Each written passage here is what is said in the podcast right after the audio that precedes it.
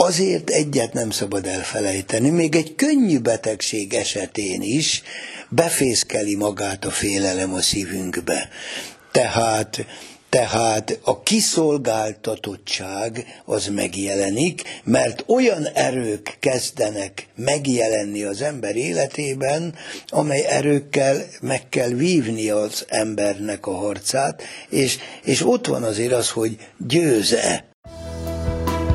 Szilágyi János vagyok, és itt a 24.hu podcastjában ezentúl rendszeresen jelentkezem Szerintem című műsorommal, ahol ismert és elismert embereket kérdezek arról, hogy bizonyos közéleti kérdéseket ők hogyan látnak és hogyan élnek meg. Kozma Imre atyával ülök itt a mikrofon előtt, aki római katolikus pap, irgalmas rendi szerzetes, a Magyar Máltai Szeretett Szolgálat alapítója. A helyzet az, hogy mi régen ismerjük egymást, ő egy nagy tekintélyű ember, de az ismerettségünkre való tekintettel mi tegeződni fogunk. Kérlek szépen, az alapkérdésem az, itt van ez a koronavírus. Nincs a világ szerinted túlságosan megijesztve? Nincs ez egy kicsit túl lihegve? Túldimenzionált véleményem szerint, hiszen, hiszen Kína egy, egy nagy hatalom, és az, a, az az érzésem, hogy ez a, ez a túldimenzionált, túl, túl harsogott hír ezzel a vírussal kapcsolatosan, ez, ez mintha tesztpróba is lenne Kínával kapcsolatosan. Már kitesztel kit? A világ másik pólusa, hiszen nagy valószínűség szerint mondható az, hogy ebben a pillanatban Amerika és Kína érdekeltsége ütközik, és nyilvánvaló Kína ebben a pillanatban múnus, a, mumus, bocsánat, ebben a pillanatban mumus, mert különböző képpen értelmezik a kínai lehetőségeket és a Kínának a mozgásterét. Nagyon érdekes, ez pár hónappal ezelőtt volt itt nálam egy kínai küldöttség, akik, akik azért jöttek ide, mert kórházat szeretnének építeni egy, egy nem túl gazdag kínai tartományban, és és a mi kórházunk építésével kapcsolatosan szerettek volna információt is, meg esetleg így mondták legalábbis, hogy ezt a fajta modellt, ami a, a mi kórházunkkal kapcsolatosan megjelenik, ezt átültetni Kínába, és ez a találkozás sok élményt mozgatott meg bennem, többek között épp a vírussal kapcsolatosan is, úgyhogy én úgy gondolom, hogy ez a világ ijeszgetése. Kérlek szépen, te igen jó kapcsolatban vagy a kórházzal, az Irgalmas Endi kórházzal, és nem akartam elhinni, mikor mesélted, hogy milyen kapcsolatban vagy az ott fekvő betegekkel. Most volt nemrégiben a betegek napja, és te minden ott lévő, ágyon fekvő beteget meglátogattál, és beszélgettél velük egy pár percig. Ha jól emlékszem, 560 embert mondtál. 520. 520. Nem vagy egy hazudós ember, úgyhogy ezt én elhiszem. Neked csak fölfogni nem tudom ez, ez valóban így volt, hogy minden egyes ember betegágyához odaléptem, minden egyes emberrel kezet fogtam, aki, aki ott az ágyat nyomta, és e, nyilvánvaló ez, ez úgy történt, hogy egy-egy korteremben, ahol két, három vagy négy ágy van, ott pár szót szóltam úgy általánosságban az ott lévő betegekhez, ennek az ünnepnek az üzenetéről, és, és arról a fajta gyógyításról, amit a hospitalitás fejez ki a, a mi küldetésünkben, a középkori gondolatot kell fölidézni, hospes venit, Krisztus venit, beteg, vendég jön, Krisztus jön. A mi gyógyító kultúránkban minden betegben valamiképpen azt az embert látjuk, aki nekünk az Istent jeleníti meg, és nekünk úgy kell fogadni azt a beteget, mint a legkedvesebb vendéget, biztonságot, védelmet, nyújtani neki, és mindent megtenni a gyógyulásáért. Egy-két szót tudtam váltani, külön-külön persze mindegyik beteggel, és, és nagy örömmel elköszöntünk egymástól, és remélem, hogy javukra is vált. Tapasztalatod szerint az ember, ha megbetegszik, átmenetileg más személyiség lesz? Teljes egészében. Az ember magától értetődően az életét építeni akarja. A betegség pedig szigorúan leépít. A, tehát ez egy, ez egy nagy konfliktus az ember számára, hiszen az az ember, aki most, most túlzással így mondom, hogy életépítő, hiszen az, az élet az, az nem az ajándék, és az ember nem lesz, hanem az ember emberré válik. Önmagunkat kell fölépíteni, minden egyes élet, mindegyikünk élet egy mű, a mi művünk, a betegség pedig szembesülünk azzal, hogy leépít. Egyszerűen kikezdi ezt a művet, hát ez egy nagy trauma, és próbára teszi az embert. És nyilván próbára teszi azokat is, akik a beteggel kapcsolatban vannak, Szerinted hogyan viszonyuljunk egy beteg emberhez? A kérdésem arra vonatkozik, hogy dédelgessük, sajnálgassuk, simogassuk, jaj, vigyázz magadra, vagy bánjunk vele úgy, mintha nem is volna beteg. Hogy letoljuk azért, hogy miért nem vagy megfésülve rendesen. Szóval ismerek ilyen embereket, akik így bánnak beteg emberekkel, és nekem tetszik ez a módszer. E, egy biztos, a legkiszolgáltatottabb ember a beteg ember. Persze nyilvánvalóan függ attól, hogy milyen betegség gyötri azt az embert, ez, ez magától értetődik, tehát azért egyet nem szabad elfelejteni, még egy könnyű betegség esetén is befészkeli magát a félelem a szívünkbe. Tehát tehát a kiszolgáltatottság az megjelenik, mert olyan erők kezdenek megjelenni az ember életében, amely erőkkel meg kell vívni az embernek a harcát, és, és ott van azért az, hogy győze. És sajnos az élet nagy valóság az, hogy előbb-utóbb mindegyikünk legyőzetik, tehát, tehát ez azért azt jelenti, hogy, hogy sokkal empatikusabban kell fordulni a beteghez, mint, mint általában, ahogy egymáshoz fordulunk, bár jó lenne, ha egymáshoz is úgy fordulnánk mindig. Más az, ami, ami a tudásunk, a gyógyítással kapcsolatosan, a, a lehetőségeink, de egy biztos, különösen az irgalmas rendi gyógyító kultúrában a, az ember, a beteg embernek mindenképpen azt a biztonságot kell, hogy adja, hogy nincs egyedül.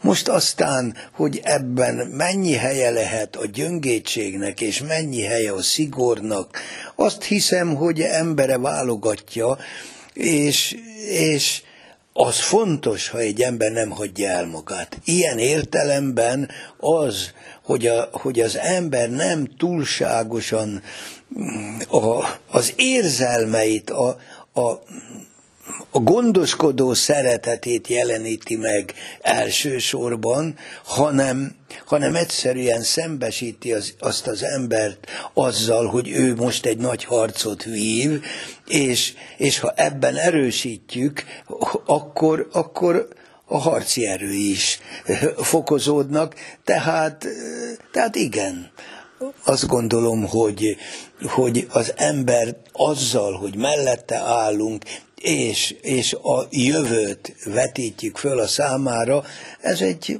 természetes magatartást jelent. Te már volt, hogy hosszabb ideig nyomtad az ágyat betegen? Hogyne.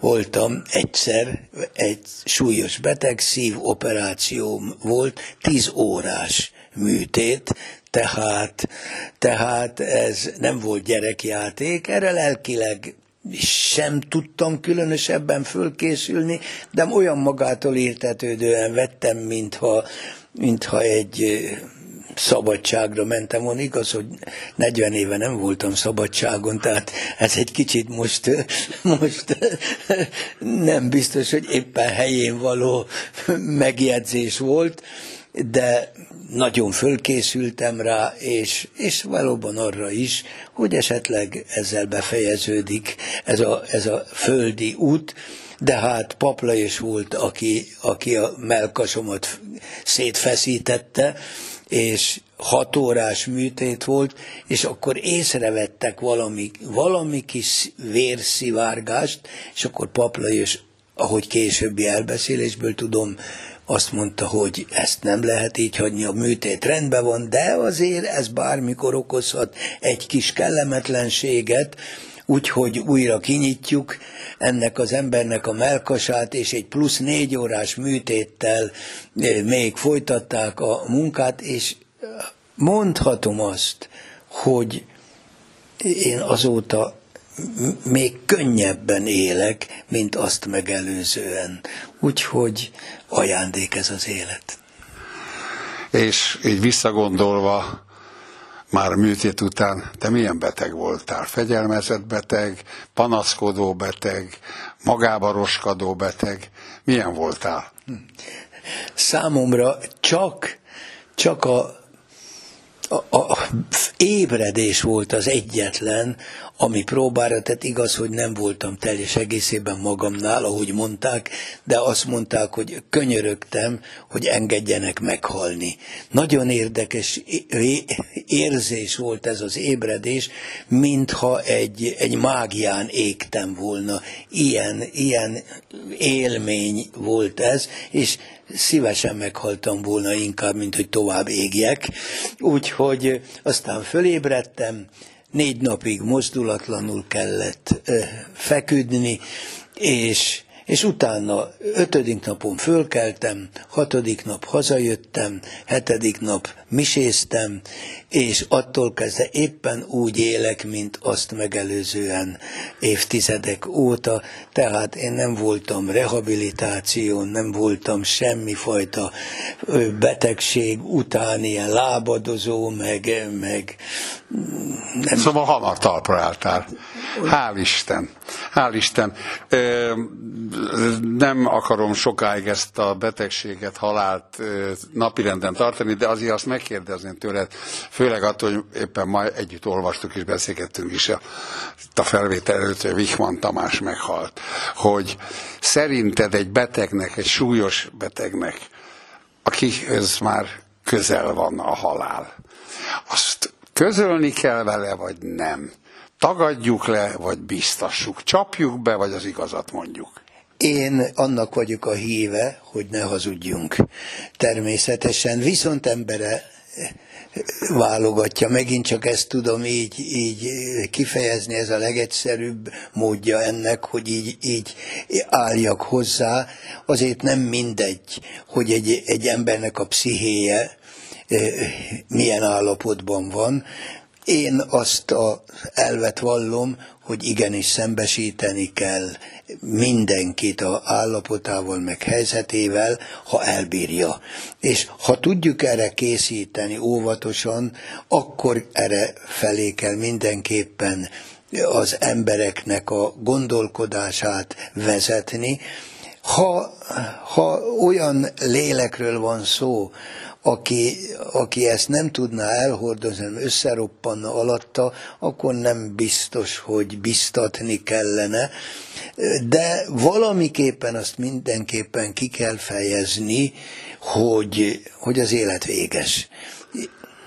Az előbb említetted, hogy nem voltál szabadságon időtlen idők óta. Most leszel júniusban 80 éves. de fáradhatatlanul sokat dolgozol. Nem gondolkodsz a visszavonuláson? Egy kicsit hosszabb szabadságon? éppen, éppen most nem is olyan túl régen, hiszen májusban még a 80.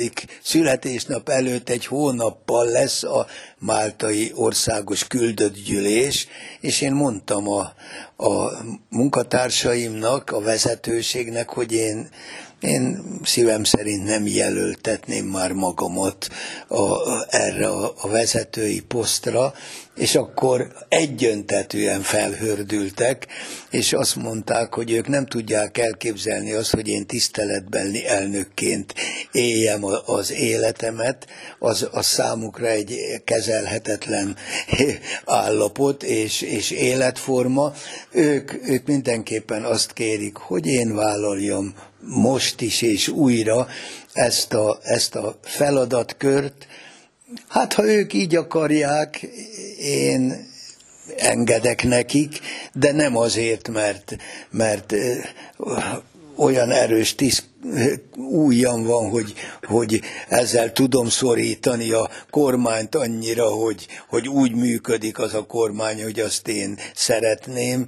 Nincs bennem semmi ilyen, mint ahogy sose kerestem a feladatokat sem. Azok mindig jöttek, soha nem kerestem az elismerést, meg az eredményeket, mert azok általában, általában jönnek vagy nem jönnek, az ember megteszi a dolgát, akkor, akkor nyugodt lehet, sőt, még az az ajándék is megadatik, hogy még az eredmény is látható lesz a számára.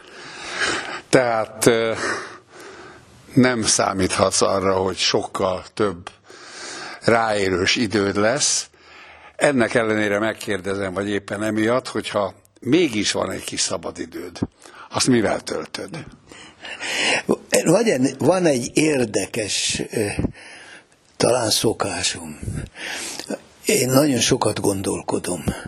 Állandóan tépelődök, mert, mert az én feladatom az, hogy az élet különböző kérdéseire, amiket már millióféleképpen megválaszoltak, de szeretném én is a magam módján a választ megtalálni a kérdésekre, és én nekem, nekem a pihenés azt jelenti, hogy visszintbe helyezem magam. Nagyon érdekes. Ülve gondolkodni csak asztalnál tudok, fotelban elül, az, az nem megy, akkor vagy, vagy elalszom, vagy, vagy egyszerűen el, el, el, el, elpilledek. Tehát ha, ha lehetőségem van, akkor hanyat fekszem, és jár az agyam. Úgyhogy nekem ez a legnagyobb ajándék, hogy ha vannak ilyen, ilyen lehetőségeim, általában, általában nekem ez a, ez a pihenés. Meg... Na most egy ilyen képzeletbeli ajándékot adok neked. Ha azt mondanám, bármilyen kívánságodat teljesíteni tudom, mit kérnél tőlem? Ez nagyon érdekes, mert, mert én soha semmit nem kértem magam számára, vagy soha nem volt olyan kérdésem, amiben én bent voltam. Tehát az én kérdéseim, vagy kéréseim, azok tőlem mindig függetlenek voltak.